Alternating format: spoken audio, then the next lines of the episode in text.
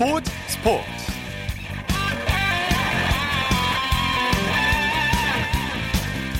여러분 안녕하십니까? 아나운서 이창진입니다.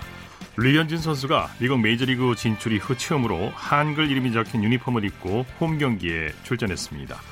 지난 2017년과 2018년에는 자신의 별명을 등번호에 새길 수 있는 Players Weekend에서 자신의 별명인 몬스터를 새겼는데요. KBO 리그에서 뛰던 2012년 이후 7년 만에 한글로 류현진이라고 적힌 유니폼을 입고 마운드에 올랐습니다. 미리 보는 월드 시리즈로 우리나라는 물론이고 미국 전역에서도 관심을 가진 빅매치였는데요. 안타깝게도 뉴욕 양캐스의 방망이에 무너지고 말았습니다. 4와 3분의 1이닝 동안 7실점이 나며 패했는데요. 평균 자책점이 1.64에서 2.00으로 상승했습니다. 잠시 후 야구 전문 기자와 함께 류현진 선수의 패전 원인을 분석해 봅니다. 토요일 스포츠 플러스 먼저 축구 소식으로 시작합니다. 베스트 11의 손병하 기자입니다. 안녕하십니까?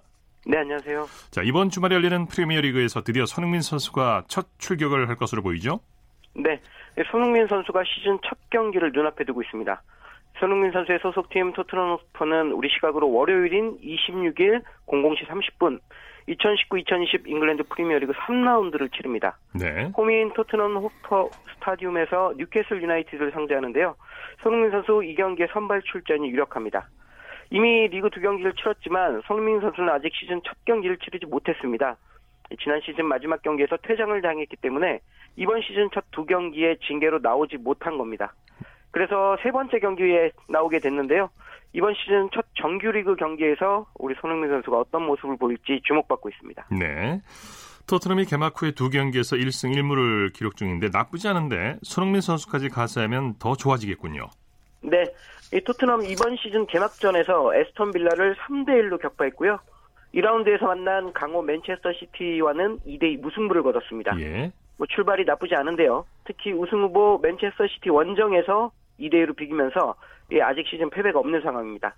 이런 때 손흥민 선수까지 더해지면 전력이 더 상승할 것으로 보이는데 과연 손흥민 선수가 토트넘의 공격 화력 증대에 얼마나 큰 영향을 끼칠지 주목받고 있습니다. 네. 토트넘 이번 3라운드에서 앞서 전해드린 것처럼 뉴캐슬을 상대하는데요. 손흥민 선수가 시즌 첫 골을 뉴캐슬전에서 뽑아낼 수 있을지도 관심을 모으고 있습니다. 네. 뉴캐슬에서는 이제 기성용 선수가 뛰고 있는데 코리안 더비를 기대해 봐도 되겠죠? 네, 가능성이 있습니다. 손흥민 선수는 뭐 선발 출전이 유력하고요. 기성용 선수의 출전 가능성도 꽤 높아 보입니다.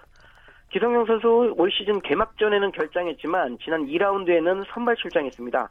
뉴캐슬이 아직 명확한 베스트 11을 확정하지 못한 상황이기 때문에 기성용 선수에게도 당분간 기회가 주어질 것 같습니다. 네. 기성용 선수 지난 경기에서 선발 출전에 뭐 여전히 안정적인 볼키핑과 볼 배급 능력을 두루 보여줬습니다. 만약 기성용 선수가 출전하면 손흥민 선수와 맞대결을 펼칠 가능성이 크고요. 잉글랜드 프리미어리그에서 정말 오랜만에 코리안 더비가 열릴 수도 있기 때문에 많은 우리 축구 팬들이 이 경기를 손꼽아서 기다리고 있습니다. 예. 독일 프로축구 2부 분데스리가에서 때는 우리 선수들이 좋은 활약을 펼치고 있는데 특히 이재성 선수의 활약이 눈부시군요. 네, 이 비록 2부 리그지만 높은 수준을 자랑하는 독일 프로축구 2부 리그죠. 이 분데스리가에서 우리 선수들이 좋은 활약을 연일 보이고 있습니다. 예. 그 중에서도 이재성 선수의 활약이 정말 대단한데요. 지난 3라운드에서는 2부 리그 전체 MVP에 뽑히게 됐습니다. 아. 네, 독일의 축구 전문지죠. 키커지는 지난 21일 리그 3라운드 베스트 11과 MVP를 선정 발표했는데요. 우리 이재성 선수 공격수 중 한 명으로 베스트 11에 뽑혔고 또 라운드 최우수 선수상인 MVP까지 받았습니다. 이재성 선수 지난 18일 열린 리그 경기에서 멀티골을 터뜨려 MVP를 받았는데요. 월요일인 오는 26일 새벽 1시 30분에 시작하는 리그 4라운드에서도 좋은 활약 계속 이어갈 것으로 보입니다. 네, 네. 자, 오스트리아에서 활약하고 있는 황희찬 선수도 시선을 보고 있죠? 네, 맞습니다. 오스트리아 분데스리가에 속한 레드불 짤츠부르크에서 뛰고 있는 황희찬 선수 이번 시즌 임대에서 돌아와 팀에 복귀해서 정말 무서운 상승세를 보이고 있습니다. 네. 황희찬 선수 이번 시즌 오스트리아 분데스리가 4경기에서 1골 5도움을 기록했는데요. 특히 어시스트 능력이 눈에 띄게 좋아지면서 동료들의 신뢰를 듬뿍 받고 있습니다. 황희찬 선수의 소속팀 잘츠부르크는 오늘 밤 자정 리그 5라운드를 홈 경기로 치릅니다. 이 경기에서도 황희찬 선수의 출전 및 공격 포인트 생산이 기대됩니다. 네. 잘츠부르크는 황희찬 선수 등의 활약으로 현재 4연승 중인데요. 오늘 밤 열리는 경기에서도 승리해 5연승의 휘파람을 불지도 주목받고 있습니다. 예. 국내 프로축구도 살펴보죠. 오늘 K리그 1 3경기가 열렸죠. 네. 네, 토요일인 오늘 저녁 전주와 울산 그리고 대구에서 2019 K리그 1 27라운드 3경기가 열렸습니다. 먼저 전주 월드컵 경기장에서는 1위 전북이 8위 성남을 상대로 1위 수성에 도전했고요. 울산 종합운동장에서는 선두 전북을 승점 1점 차이로 맹추격하고 있는 2위 울산이 5위 상주를 맞아 경기했습니다. 네. 예, 마지막으로 DGB 대구은행 파크에서는 6위 대구가 4위 강원을 홈으로 불러들여 일전을 펼쳤습니다. 자, 먼저 전북과 성남의 경기 결과부터 살펴보죠. 네, 오늘 저녁 7시 전주 월드컵 경기장에서 열린 전북과 성남의 경기 결과는 1대1 무승부였습니다. 예, 오늘 경기 전북이 좀 더 우세할 것으로 예상했는데요. 성남이 아주 단단한 수비 조직력을 보이면서 경기가 좀 양상과는 다르게 흘렀습니다. 특히 성남 0대 0이던 후반 12분 임채민 선수가 페널티킥 선제골을 넣었고요. 후반 40분까지 1대 0으로 리드를 잡아 승리하는 듯했습니다. 예, 그런데 후반 43분 전북의 호사 선수가 극적인 동점골을 터뜨리면서 경기는 1대1 무승부로 마감됐고요. 전북 홈에서 승리하지 못하면서 리그 선두 자리를 울산에 내주고 말았습니다. 네. 울산은 상주를 상대로 엄청난 골 폭풍을 일으켰네요. 네. 울산 오늘 상주를 상대로 다섯 골이나 넣으며 대승의 주인공이 됐습니다. 울산은 오늘 저녁 7시 울산 문수 경기장에서 아 죄송합니다. 울산 종합운동장에서 열린 경기에서 전반 21분 강민수 선수의 선제골을 시작으로 김보경 선수와 김민성 선수의 추가골 그리고 황일수 선수의 두 골을 합작해서 이 김민혁 선수가 한 골을 만회한 상주를 5대 1로 대파했습니다. 예. 울산 오늘 경기에서 승점 3점을 보태며 승점 1점을 추가하는데 그친 전북을 제치고 다시 리그 선두에 올랐고요. 패한 상주는 상위 스플릿 진출 마지노선인 6위 자리 사수에 비상이 걸렸습니다. 네, 골 차이가 많이 났군요. 대구와 강원 경기 결과도 전해주시죠. 네, 홈팀 대구가 또다시 만 명이 넘는 구름 관중 앞에서 화끈한 대승을 거뒀습니다. 대구는 오늘 저녁 7시 30분 DGB 대구은행 파크에서 열린 강원과의 홈 경기에서 전반 9분 세징야 선수, 후반 16분 김대현 선수, 그리고 다시 전반 27분 세징야 선수가 릴레이 골을 터뜨리면서 이 한 골만 만회한 강원의 3대 1로 대승을 거뒀습니다. 경기장 만 명이 넘는 팬들이 찾아 올 시즌 대구의 흥행 열기를 다시 한번 확인했는데요. 대구는 많은 홈팬들 앞에서 시원한 골을 거푸 터뜨리며 강원을 끌어내리고 4위까지 순위를 높였습니다. 네, 마지막으로 내일 열리는 K리그 1 경기 일정 안내해 주시죠. 네, 일요일인 내일은 K리그 1 두 경기가 열립니다. 장소는 포항과 제주입니다. 먼저 내일 저녁 7시 포항 스틸야드에서는 포항과 인천이 경기합니다. 포항은 상위 스플릿 진출을 노리고 있고요. 가, 인천은 강등권 탈출을 시도하고 있는데요. 요즘 인천의 상승세가 심상치 않기 때문에 이 경기 대단히 치열할 것으로 보입니다. 같은 시각 제주 월드컵 경기장에서는 제주와 서울이 맞붙습니다. 제주 최근 꼴찌로 추락해 상처가 좀 심한데요. 상위권의 서울을 상대로 어떤 경기를 하느냐가 좀 주목되고요. 반대로 서울은 아직 선두 경쟁에서 탈락하지 않았기 때문에 내일 제주를 상대로 승점 3점을 얻을 수 있을지가 관건입니다. 네, 소식 감사합니다. 네, 고맙습니다. 축구 소식 베스트 11의 손병하 기자와 정리해드렸고요. 이어서 한 주간의 해외 스포츠 소식 정리합니다. 월드스포츠 연합뉴스 영문뉴스부의 유지호 기자와 함께합니다. 안녕하세요. 네, 안녕하십니까. 테니스 올 시즌 마지막 메이저 대회인 US 오픈이 다음 주에 시작하죠? 네, 대회가 현지 시간 월요일 뉴욕에서 시작되고요. 어, 역대 테니스 메이저 대회를 통틀어 최대 규모의 상금이 걸려 있습니다. 총 상금이 지난해 5,300만 달러에서 올해 5,700만 달러로 늘었고요. 남녀 단식 우승자에게는 우리 돈 약 46억 3천만 원에 달하는 385만 달러가 주어집니다. 네. 어, 남자 단식에서는 이른바 빅3죠. 어, 조코비치, 나달, 페더러 간의 3파전이 예상되고요. 이 세 선수 마침 또 세계 랭킹도 1위부터 3위까지 자리했습니다. 지난 2년간 이 세 선수가 메이저 대회를 나눠 가졌고요. 올해도 호주 오픈과 윈블던은 조코비치, 또 프랑스 오픈은 나달이 우승을 했는데요. 어, 지난해 우승자인 조코비치가 2연패에 성공하면 2015년 이후 4년 만에 한 시즌 메이저 3승을 달성하게 됩니다. 네. 이들 3명은 메이저 대회 최다 우승기로 경쟁도 벌이고 있는데요. 페더러가 20승으로 역대 1위에 올라 있고 나달이 18승, 조코비치가 16승으로 각각 2, 3위에 올라 있습니다. 네.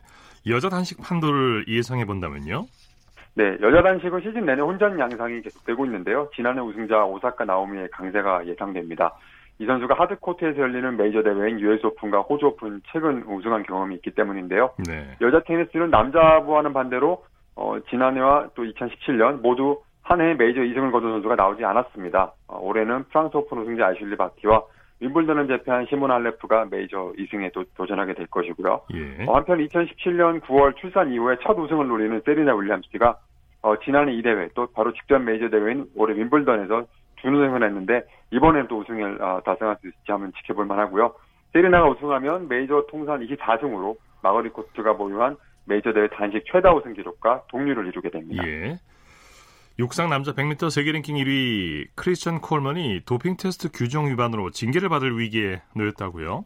네, 콜먼이 불시 검문을 위한 소재지 보고 규정을 어겨서 1년 사이 세 차례 도핑 테스트를 기피한 혐의를 받고 있는데요. 네. 이 콜먼은 2017년부터 남자 100m 세계 1위를 지키고 있는 선수입니다. 올해 최고 기록은 9초 81, 지난해는 9초 79, 2017년은 17년 최고 기록은 9초 81을 찍었는데요. 미국 반도핑위원회는 어, 최근 이 규정을 위반한 선수에게 자격 2년 자격 정지 2년 처분을 내렸습니다. 네. 콜먼도 같은 수준의 징계를 받으면 올해 세계 선수권과 내년 도쿄올림픽 출전도 불가능한데요. 이 육상 선수들은 자국 연맹에 소재지 보고를 해야 합니다. 이를 허위로 기재하거나 이 정보에 따라 도핑 검시관에 갔을 때 1시간 내로 선수가 나타나지 않거나 도핑 테스트를 기피하는 행위를 하면 징계 대상이 되는데요. 한편 이 콜먼 측은 미국 반도핑위원회와 육상연맹에 해병 자료를 제출할 것이라고 했습니다. 네. 이 선수는 2017년 세계선수권에서 우사인 볼트를 제치고 은메달을 땄던 선수인데 올해는 세계 선수권 출전조차 지금 불투명한 상황입니다. 네. 중국 수영 스타인 쑨양의 도핑 테스트 회피 논란에 대해서 국제 스포츠 중재 재판소가 재판 과정을 공개한다는 소식이 있네요. 네, 국제 스포츠 중재 재판소 카스가 어, 세계 반도핑 기구가 쑨양과 국제 수영 연맹을 제소한 사안에 대한 심리를 공개로 진행한다고 지난 화요일 발표했습니다. 네. 쑨양은 작년 9월 도핑 검사 샘플을 채집하기 위해 이 자신의 자택을 방문한 국제 도핑 시험 관리 직원들의 활동을 방해한 혐의를 받고 있는데요. 이 과정에서 망치로 자신의 혈액 샘플이 담긴 유리병을 깨뜨린 것으로 알려졌습니다. 네. 그런데 국제수영연맹의 피나는 순양에게 경고 조처만 했고요. 어, 그래서 올해 광주 세계선수권에 출전할 수 있게 했는데요. 세계 반도핑 기구가, 기구가 순양과 피나를 제소했지만 결론이 나지 않아서 일단 광주 대회에 출전했습니다. 하지만 이 대회 기간 내내 다른 국가 선수들과 언론의 비난이 이어졌었고요. 이러자 순양이 재판 과정을 공개해달라고 요청했고 이 사상 두 번째로 심리 과정이 공개될 예정인데 다만 재판이 9월에서 10월로 미뤄졌습니다. 네. 메이저리그에서 한 시대를 풍미한 투수죠. 로저 클레멘스가 정치에 관여하지 않겠다고 선언했네요. 네, 클레멘스가 지난달 정계 은퇴를 선언한 피트 올슨 의원의 뒤를 이어서 공화당 소속 미국 텍사스주 연방 하원 의원 후보로 한때 물망에 올랐었는데요. 하지만 미국 ESPN의 보도에 따르면 클레멘스는 하원, 하원 의원 선거에 출, 출마하지 않겠다고 말했습니다. 어, 그는 정당을 가리지 않고 대통령을 계속 지지할 것이라면서 출마에는 관심이 없다고 선을 그었는데요. 이 최고 투수에게 주어지는 사이영상을 7차례나 받았던 클레멘스는 30년 넘게 공화당의 아성인 텍사스주에서 살고 있습니다. 네. 이 공화당에서 인재영입 차원에서 클레멘스에게 출마를 권유했지만 이 원하는 답을 듣지는 못했는데요. 한편 또 한 명의 메이저리그 투수 출신인 커트 실링은 공화당 소속으로 애리조나주 연방 상원의원에 도전하겠다고 했습니다. 하지만 네. 이 커트 실링은 그동안 뭐 도를 넘은 무슬림이나 성소수자 혐오 발언 때문에 어, 미국 대중들 사이에서 이미지가 그렇게 좋은 편은 아닙니다. 예. 자, 오늘 말씀 감사합니다. 네, 감사합니다. 월드스포스 연합뉴스 영문뉴스부의 유지호 기자였습니다.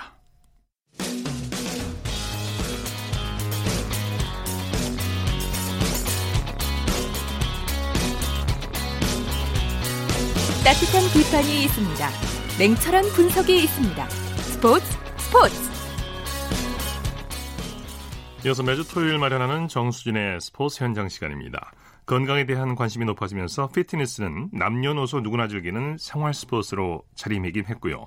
보디빌딩은 새로운 생활 체육으로 주목받고 있는데요. 오늘은 보디빌딩과 피트니스 선발 대회 현장으로 함께 가보시죠. 선수들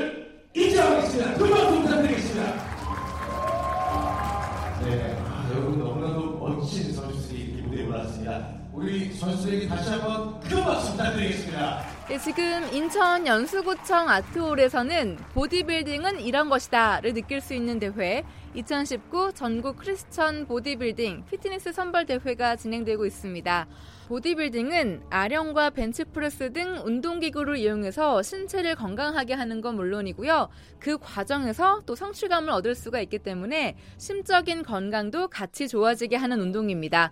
자, 그러면 지금부터 이 현장을 담당자의 대회 설명부터 들으면서 함께 해보시죠. 일단은 훌륭한 선수를 만들어 갖고 같이 이제 그 생활체육 같은 것도 생각하고 있어요. 고등부가 있고요. 마스터도 이제 이거는 이제 장년부 중년부가 있어요. 그리고 여자 스포츠 모델 그리고 남자 스포츠 모델이요. 그리고 이제 여자 비키니 피트니스 대회가 있고 남자 어스레트 비지크가 있고요. 그리고 여자 비지크, 남자 보디빌딩 그렇게 종목이 있거든요. 정정당당하게 시합을 펼쳐서 진짜 건강한 육체미를 그리고 이 보디빌딩은 이제 자기 몸을 만든다는 거는 예술이거든요. 그렇기 때문에 이제 어렸을 때부터 저도 이걸 시작한 거예요, 사실은요. 그래서 하다 보니까 대회도 개최하고 건강을 위해서 많이 이제 선수들을 배출하려고 그러죠, 지금. 인천광역시 보디빌딩 협회 전무이사 왕한식입니다. 우리는 국가 공인 심판 자격증을 갖고 있는 심판들이니까 저희들이 공신력 있게 심판을 봐드리고 행사 진행을 도와드리는 거예요. 헬스클럽에 가보시면 운동하시는 분들이 많잖아요. 그러니까 그분들이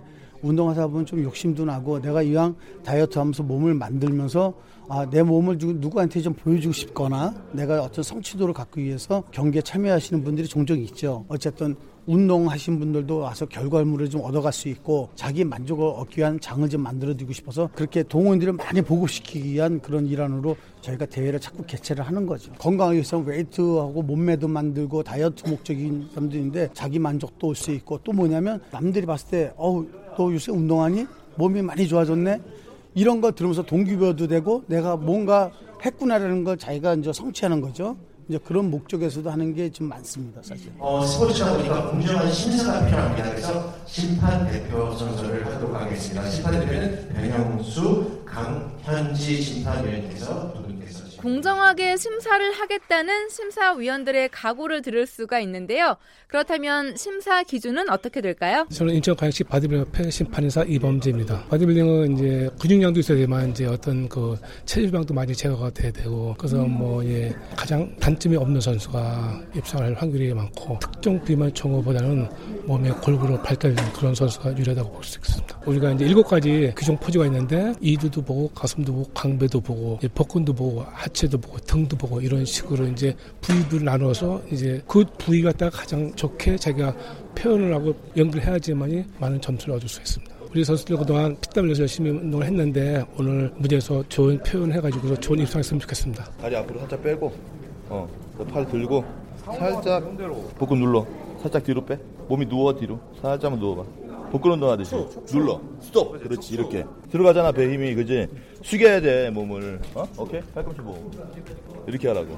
잘했어. 네, 지금 대회장 밖에서는 무대에 오르기 직전까지 계속 연습하는 분들이 많습니다.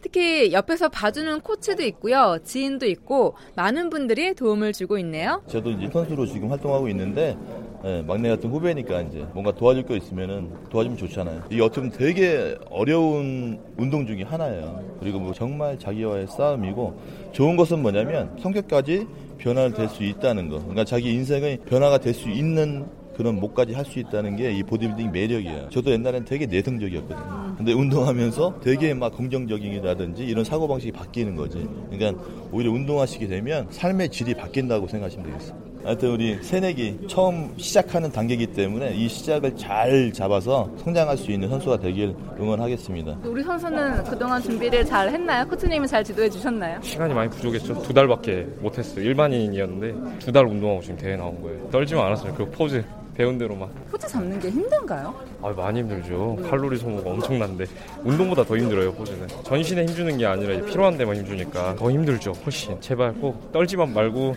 포즈만 잘 잡아라 명시가. 고등부 선수들을 무대 위로 모셔보도록 하겠습니다. 선수들 무대 위로 모시겠습니다. 규정 포즈 심사를 해보도록 하겠습니다. 셋! front lat spread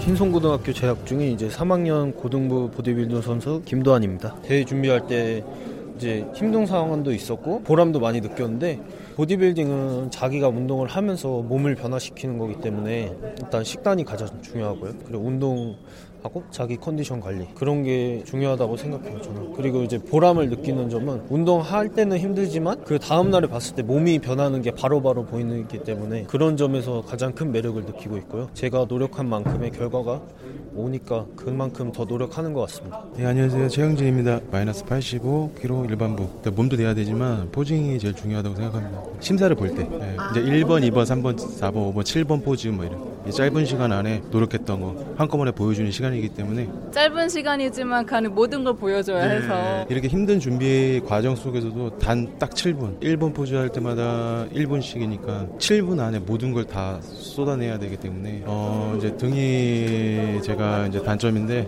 이번에 많이 연습을 했고 주어진 시간에 긴장 안 하고 열심히 할 것입니다. 파이팅! 마이너스 59세급 선수입니다. 참가번호 10번 바디 프레스팅 홍혜 선생님이 종일 선수입니다. 네, 계속해서 참가번호 11번 국가에스 신재성 선수입니다. 네, 계속해서 참가번호 90. 김종일이라고 그럽니다. 직장인이고요. 아니 근데 몸을 정말 잘 가꾸셨어요. 다이어트 한 거는 한 2개월 됐고요. 운동이 이제 재밌어가지고 이제 하다가 이제 아들이 그러면 운동을 하, 시는 김에 아들이 이제 아빠 그러면 한번 한번 나가 대 나가 보세요 해가지고 이제 아들이 하라는 대로 한 겁니다. 첫 출전이시죠? 예, 예, 예. 긴장이 되기도 하고 설레기도 떨려요. 하고 떨려요. 무대에서 지금 그 규정 포즈가 지금 잊어버릴까 봐 걱정되고 있어요. 어떻게 준비를 잘 하고 오셨어요? 다이어트가 진짜 힘들었고요. 그 나머지는 그냥 이제 자기와의 싸움이더라고요. 내 몸을 가꾼다면서 이제 보여줄 수 있다는 거. 그게 하나의 매력 같아요. 내가 이게 처음에는 10이었는데 할수록 이게 90, 100 이렇게 올라가니까 그것 때문에 좀 만족하고 있습니다. 더군다나 이제 저 같은 경우는 허리 수술을 했기 때문에 제일 힘들었어요. 그러니까 이제 하시는 분들도 저 같은 사람도 하는데 도전 한번 해보시라고 권하고 싶어요. 최대한 제가 긴장 안 하고 열심히 하겠습니다. 파이팅! 네, 지금까지 전국 보디빌딩 피트니스 선발대회 함께 했고요. 저는 정수진이었습니다. 쳤다 하면 홈런이고 슛 골이고 각본 없는 한편의 드라마. 그것이 바로 그것이 바로 손에 잡힌 우승 트로피. 목에 걸린 그 배달. 너와 내가 하나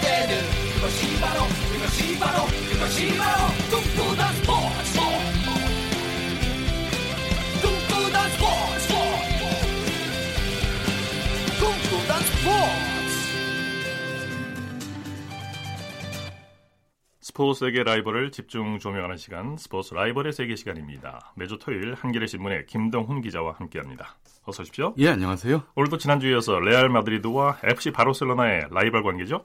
예, 그렇습니다. 이번 시즌 유럽 프로축구가 속속 막을 올렸는데요. 두 팀은 세계 축구 최고의 라이벌답게 스페인 프리메라 리가에서 100년이 넘는 긴 라이벌의 역사만큼이나 많은 사연을 가지고 있는 팀들입니다. 예, 예. 두 팀의 통산 전적은 어떻게 됩니까? 1902년 5월 13일 날 코파델레이의 전신이죠. 코파데라 코로나시온에서 역사적인 첫 대결을 벌였는데요. 결과는 바르셀로나가 3대 1로 이겼습니다. 네. 이 경기를 시작으로 해서 지금까지 무려 117년 동안 공식 경기만 242경기를 두 팀이 벌였는데요. 96승 51무 95패. 바르셀로나가 딱 1승을 더 이겼습니다. 예. 이 두 팀의 가장 최근 맞대결이 어, 지난 3월 3일 날 스페인 프리메라 리가 26라운드 맞대결이었는데요. 그때까지 통산 전적이 똑같았습니다. 예. 95승 51무 95패. 이 상황에서 두 팀이 만나가지고 화제를 모았는데 네. 결과는 바르셀로나가 1대 0으로 이기면서 통산 전적에서 1승을 더 앞서게 됐습니다. 예. 예. 특히 정규 리그인 프리메라 리가에서는 1928년부터 90년 동안 두 팀이 이제 맞대결을 펼쳤는데 178전을 싸우는 동안에 승패가 똑같습니다. 72승 33무 72패로 아주 똑같습니다. 예, 라이벌이 맞긴 맞군요. 네. 두 팀 간의 대결에서 가장 많은 골을 넣은 선수는 누굽니까? 바르셀로나의 리, 어, 리오넬 메시 선수인데요. 두 팀 간의 맞대결, 즉 엘 클라시코라고 하는데요. 통산 26골을 메시가 넣으면서 단연 1위고요. 네. 2위가 레알 마드리드에서 뛰었던 호날두 선수, 그리고 알프레도 디 스테파노라는 선수가 과거에 있었는데 이 두 선수가 똑같이 18골로 공동 2위입니다. 호날두는 엘클라시코에서 통산 최고 기록인 6경기 연속 득점 기록도 가지고 있습니다. 예, 예. 두 팀의 라이벌 대결, 즉 이 엘라시코라고 하는데, 엘클라시코라고 하는데 예. 역사상 가장 격렬했던 경기는 어떤 경기였습니까? 1968년 7월 11일 날 레알 마드리드의 홈구장 베르나베우 경기장에서 열린 어, 스페인, 스페인 축구 클럽 간 대항전입니다. 코파델레이라고 불리는데요. 이 결승전에서 원정팀 바르셀로나가 1대 0으로 이기니까 이에 격분한 레알 마드리드 홈 관중들이 심판을 향해서 유리병 같은 것을 닥치는 대로 물건을 집어던졌습니다. 예, 예. 이 경기 이후에 스페인에서는 축구 경기장에 병을 지참, 지참하는 것이 금지됐습니다. 큰일 나죠, 이거. 네. 그렇습니다. 예. 2년 뒤에는 1970년 같은 대회입니다. 어, 스페인 축구 클럽 간 대항전인데요. 이 8강전에서 반대 상황이 벌어졌는데 레알 마드리드 홈구장 베르나베우에서 그 레알 마드리드가 2대 0으로 먼저 이겼습니다. 그리고 2차전 바르셀로나 홈구장 캄프누에서 2차전이 열렸는데 바르셀로나가 1대 0으로 앞서고 있었는데요. 근데 레알의 공격수 마누엘 벨라스케스라는 선수가 바르셀로나의 수비수 호아킴 리페의 반칙으로 이게 넘어졌는데 네. 이걸 주심이 페널티킥을 선언했습니다. 예. 홈 관중 바르셀로나 팬들이 일제히 주심에게 야유를, 야유를 보냈는데요. 여기에 항의하던 바르셀로나의 주장 엘라디오 선수도 퇴장을 당했습니다. 그러니까 관중들이 네. 가만 있을 리 없죠. 더욱 흥분을 했고요. 일부 관중들은 경기장으로 난입을 했고 이 바람에 경기는 중단이 됐습니다. 예. 그런데 훗날 반칙을 당한 벨라스케스 선수가 고백을 했는데 자신이 페널티 구역 바깥에서 넘어졌다. 즉 페널티킥이 아니다 이렇게 예. 실토를 했습니다. 그리고 심판의 편파 판정 시비로 얼룩진 경기도 있었다면서요? 예, 그렇습니다. 1916년 코파델레이 준결승에서 두 팀은 서로 홈 경기를 이긴 뒤에 재경기를 벌였는데 이 재경기도 6대 6 무승부로 승부를 가리지 못했습니다. 예. 그래서 2차 재경기를 또 치렀는데 레알 마드리드가 4대 2로 앞서고 있는 상황에서 바르셀로나 선수들이 심판이 너무 편파적이다 이러면서 경, 그냥 퇴장해 버렸습니다. 음. 이후에 레알 마드리드는 바르셀로나 팬들의 위협 속에 이 결승전을 치렀는데 이게 지금 준결승이었고요. 결승에 예. 올라가 가지고도 아틀레틱 빌바오한테 0대 4로 그만 지고 말았는데 이게 지금 바르셀로나 팬들의 위협이 좀 결정적이었고요. 예. 그리고 결국 어 레알 마드리드 선수들은 경찰의 호위를 받으면서 경기장을 빠져나갔습니다. 네. 1961년 유로피언컵 지금의 챔피언스 리그인데요. 여기서 또 반대로 레알 마드리드가 편파 판정의 희생양이 됐습니다. 네. 16강에서 두 팀이 맞, 맞붙었는데 1차전에서 2대 2로 비긴 뒤에 2차전에서 바르셀로나가 2대 1로 이겨가지고 8강에 올랐는데요. 근데 2차전에서 레알 마드리드가 무려 3골이나 골을 넣었는데도 심판이 무효를 선언하는 바람에 이 레알 마드리드가 억울하게 탈락한 일이 있었습니다. 예, 요즘 뭐 비디오 판독 시스템이 있어서 이런 일은 이제 앞으로 생기질 않겠죠. 그렇죠. 네. 네. 그리고 아주 황당한 경기도 있었다면서요? 예, 1943년 6월 13일 날 코파델레이 준결승 2차전이었는데요. 바르셀로나는 홈에서 1, 홈에서 열린 1차전에서 3대 0으로 이겨가지고 결승 진출이 유력했습니다. 네. 그런데 원정 2차전에서 레알 마드리드한테 무려 11대 1로 졌습니다. 예. 있을 수 없는 얘기인데요. 이때 카탈루냐 지역 언론들은 2차전이 시작되기 전에 직전에 스페인 국가보안부장이 바르셀로나 선수들의 탈의실에 들어가가지고 선수들을 위협하는 바람에 자, 선수들이 제대로 어, 뛸 수 없었다. 별일이 다 있네. 예, 이렇게 폭로를 했습니다. 엄청난 파문 속에 결국 양팀 구단주가 스페인 축구협회의 권고로 어, 어, 스스로 사의를 표했고요. 이 경기는 스페인, 스페인 축구협회에 의해서 무효로 처리가 됐습니다. 예. 그리고 선수 영입 경쟁이 과열되면서 생긴 황당한 일도 있었다면서요? 예, 1953년 콜롬비아에서 뛰던 알프레도 디 스테파노라는 선수가 두 팀이 서로 이제 영입하려다가 이제 이런 경쟁에 휩싸이니까 결국 두 팀이 4년 동안 한 시즌마다 양 팀에서 번갈아 뛴다. 네. 이런 황당한 협약을 맺었습니다. 예. 하지만 이 협약은 네. 스테파노 스카우트에 먼저 나섰던 바르셀로나 팬들의 분노를 샀고요. 결국 바르셀로나 구단주는 스테파노를 아예 완전히 레알 마드리, 마드리드에 넘겼습니다. 네. 그런데 스테파노는 레알 마드리드에서 엄청난 활약을 펼쳐가지고 바르셀로나 팬들의 더욱 큰 미움을 샀습니다. 이게 옛날이니까 가능한 일들이었겠죠. 그렇습니다. 네. 이번 시즌 엘 클라시코는 언제 열립니까? 호날두가 유벤투스로 이적한 뒤에 레알이 지금 바르셀로나한테 대패를 당하는 등 많이 밀리고 있는데요. 이번 시즌에는 아자르 선수를 영입했습니다. 네. 반면에 또 바르셀로나도 그리즈만 선수를 영입해서 공격력을 보강했는데 두 팀의 라리가 정규리그 1차전이 10월 28일 월요일 새벽 3시에 바르셀로나 홈 경기로 먼저 열리고요. 2차전은 내년 3월 2일 역시 월요일 새벽입니다. 월요일 새벽 3시에 레알 마드리드 홈구장에서 열리게 됩니다. 네. 자, 오늘 말씀 감사합니다. 예, 감사합니다. 스포츠 라이벌의 세계 한겨레 신문의 김동훈 기자와 함께했습니다. 이어서 프로야구 소식 살펴보겠습니다. 스포츠홀의 윤세호 기자입니다. 안녕하세요. 네, 안녕하세요. 삼성이 키움을 꺾고 연패 탈출에 성공했네요. 네, 삼성이 홈구장이죠. 대구 삼성 라이온즈 파크에서 열리는 키움과 경기에서 2대1로 승리하면서 3연패 위기에서 탈출했습니다. 예. 삼성 선발 최채흥 선수가 좋은 투구를 보여줬죠. 네, 오늘 최채흥 선수 6이닝 1실점 호투로 시즌 5승째를 거뒀는데요. 어, 삼성 김한수 감독도 최채흥 선수가 오랜만에 좋은 투구 보여줬다면서 만족하는 모습이었습니다. 네. 공수에서 활약한 김헌곤 선수가 삼성을 구했다고 해도 과언이 아닐 것 같아요. 네, 외야수 김헌곤 선수의 그 명품 수비가 오늘 삼성을 구했다고 해도 정말 과언이 아닐 것 같습니다. 예. 어, 김헌곤 선수가 7회 초 1사, 1사 만루 상황에서 더블 플레이를 만드는 레이저 송구를 짰거든요. 어, 키움 송성문 선수의 타구를 잡은 다음에 정말 정확한 송구로 3루에 손을 달리는 센지의 태그아웃을 유도를 했습니다. 어, 그러면서 김홍곤 선수가 이후엔 또 추가 득점도 올렸고요. 오늘 뭐 공수에서 만점 활약을 한 김홍곤 선수였습니다. 이런 송구가 팀에 큰 힘이 되죠. 그렇습니다. 아, 그리고 삼성 박혜민 선수가 의미 있는 기록을 세웠네요. 네, 삼성 외야수 박혜민 선수는 2회에 어, 1사 1, 2루 찬스에서 적시타를 달리면서 역대 어, 74번째로 5년 연속 100안타를 달성을 했습니다. 예. SK는 기아를 꺾고 선두 자리를 지켰네요. 뭐 사실상 지금 정규 시즌 우승을 확정 짓고 있는 SK라고 보면 될 것 같습니다. 예. 오늘 어, 기아와의 홈경기에서 4대 3으로 승리하면서 시즌 80승, 80승째를 거뒀습니다. 네. 경기 내용은 어땠나요? 어, 선발 투수 문승원 선수가 7이닝 1실점 호투로 어, SK의 마운드를 초통방을 했고요. 그리고 제이미 로맥 선수가 5회 결승타를 알리면서 투타에서 오늘 뭐 어, 문성원 선수, 로맥 선수가 SK의 승리를 이끌었다고 보면 될 것 같습니다. 네. SK 최정 선수도 의미 있는 기록을 세웠죠? 네, 오늘 최정 선수가 3회 말에 개인 통산 300번째 2루타를 기록을 했는데요. 그러면서 역대 어, 24번째로 가장 많은 2루타를 기록한 선수로 올라섰습니다. 네. 사직구장에서는 NC가 롯데를 꺾고 4연승을 거뒀네요. 네, NC가 롯데를 8대 3으로 꺾고 롯데전 4연승을 달렸고요. 그러면서 5위 자리도 사수했습니다. 네. 어, 반면 롯데는 오늘 패배로 7연패 수렁에 빠졌습니다. 아, 7연패 이건 좀 심한데.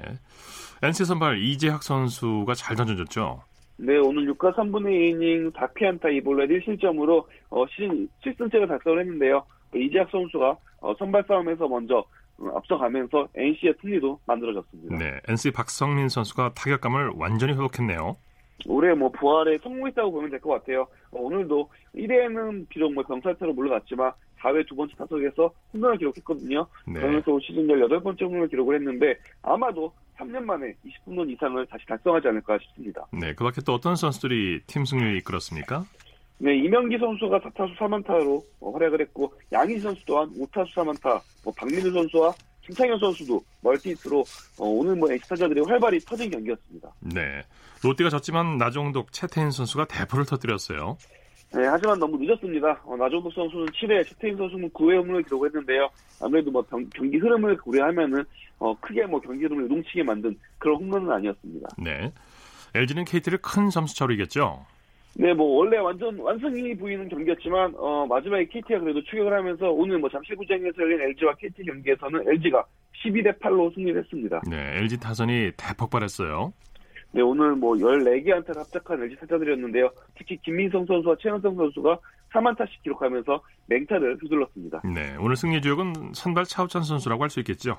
네, 차우찬 선수가 어, 1회에만 3실점 하면서 좀 불안한 모습으로 시작을 했는데 그 이후에 실점하지 않으면서 6이닝 3실점 어, 시즌 11번째 승리를 거뒀습니다. 네. 두산과 한화의 경기는 어떻게 돼가고 있습니까? 네, 종료가 됐습니다. 어, 대전 하나생명 이글스파크에서 열린 두산과 한화의 경기에서 두산이 12대 3으로 어, 13대 3으로 승리를 거뒀습니다. 예, 역시 이것도 점수가 크게 났는데 경기 내용 정리해 볼까요? 네, 일단 뭐 두산 타자들이 활발하게 타격을 했고요. 또 두산 선발 투수인 이영하 선수가 호투를 펼치면서 두산이 압승을 거둔 경기였습니다. 네. 하나 또한 7연패 수렁에 빠졌습니다. 어떤 선수들이 활약했습니까? 네, 박건우 선수의 활약도 눈에 띄었는데요. 오늘 박건우 선수가 7회에 2점으로 치면서 올 시즌 10번째 홈런을 기록을 했습니다. 어, 2010년도에 홈런 20개 치면서 주전으로 도약한 박건우 선수인데요. 이로써 어, 2010년도에도 20홈런, 지난해에도 12홈런, 올해까지 4년 연속 두 자릿수 홈런을 기록을 하고 있습니다. 예. 코리안 메이저리그 소식 살펴보죠. 류현진 선수 올 시즌 최악의 피칭으로 무너지고 말았어요. 네, 오늘 굉장히 뭐 올 시즌 최악의 경기라고 해도 과언할 정도로 아쉬운 경기를 했습니다. 네. 어, 뉴욕 양키스와 다저 스타리움 홈경기에서 4와 3분의 1이닝 동안 홈런 3개를 맞으면서 7실점으로 고전을 했습니다. 예. 어, 다저 스타디움에서 류현 선수가 늘 강했는데요. 오늘만은 양키 상대로 너무 아쉬운 경기를 하면서 어, 개인 통산 홈경기 최다 실점으로 무릎을 꿇고 말았습니다. 출발은 괜찮았는데 자 어디서 무너졌는지 좀 자세히 설명해 주시죠. 어, 3회에 솔로포 두 발을 막히했지만 그래도 4회까지는 볼배합이 괜찮, 나쁘지 않았습니다. 네. 어, 하지만 5회 어, 제구 미스가 계속 나오면서 연달아 안타를 맞았고 1사 1, 2루에서 말루 작전으로 이제 병살타를 유도하는 작전을 펼쳤지만 디디 그레고리우스 선수에게 말로 눈을 맞았어요. 네, 네. 그러면서 어 대량 하고 말았는데요. 네. 어 말루 작전이 실패한 거 그리고 그레고리우스 선수에게 한가운데 실투 직구 던진 게 올- 올해 뭐 오늘 경기에 팬이 되고 말았습니다. 그 본인 류현진 선수 본인도 얘기하는데 제구가 제대로 잘 되지 않았다 두 경기 연속 그렇게 얘기를 했는데 더 안타까운 거는 시즌 내내 지켜왔던 1점대 평균 자책점이 무너졌다는 거예요. 그렇습니다. 오늘 경기 전까지만 해도 류현진 선수의 평균 실점이 1.64였습니다. 하지만 오늘 경기 부진으로 인해서 방- 어, 평균 실점이 2.00이 됐거든요. 예. 어, 그러면서 아무래도 싸이 영상 수상에도 어, 지금 적신호가 켜진 상태입니다. 예. 뉴욕 양키스 타선도 워낙 막강했어요. 그렇습니다. 뭐 워낙 막강하기도 했는데 사실 타자들이 이렇게 뭐 연달아 잘 치는 경우도 특히 류현진 선수 같은 에이스한테 아주 많지는 않습니다. 어, 다저스 로버츠 감독은 162경기 치다 보면 이런 경기도 나온다라고 했는데요. 어, 류현진 선수가 어, 특별히 너무 뭐 류현진 선수가 이기 때문에 뭐 양키스에게 당했다 이렇게 보진 않는다라고 또 설명을 했습니다. 네. 자, 연속 부진한 모습을 보이고 있는 류현진 선수. 어, 경기 끝나고 뭐라고 하던가요? 일단 본인도 실투가 문제였다라고 어, 경기를 돌아봤고요. 재구를 좀 더 정확하게 해야 된다고 했고 말루 작전도 어, 잘못된 작전이었던 것 같다라고 돌아봤습니다. 네. 어, 뭐 역시 뭐 그레고리우스 선수에게 말루폴 맞은 순간이 가장 아쉬웠다라고 어, 보면 될 것 같습니다. 네, 지금 이 시점에서 마인드 컨트롤이 아주 중요할 것 같습니다. 자, 소식 감사합니다. 네, 감사합니다. 프로야구 소식 스포츠서울의 윤세호 기자였습니다.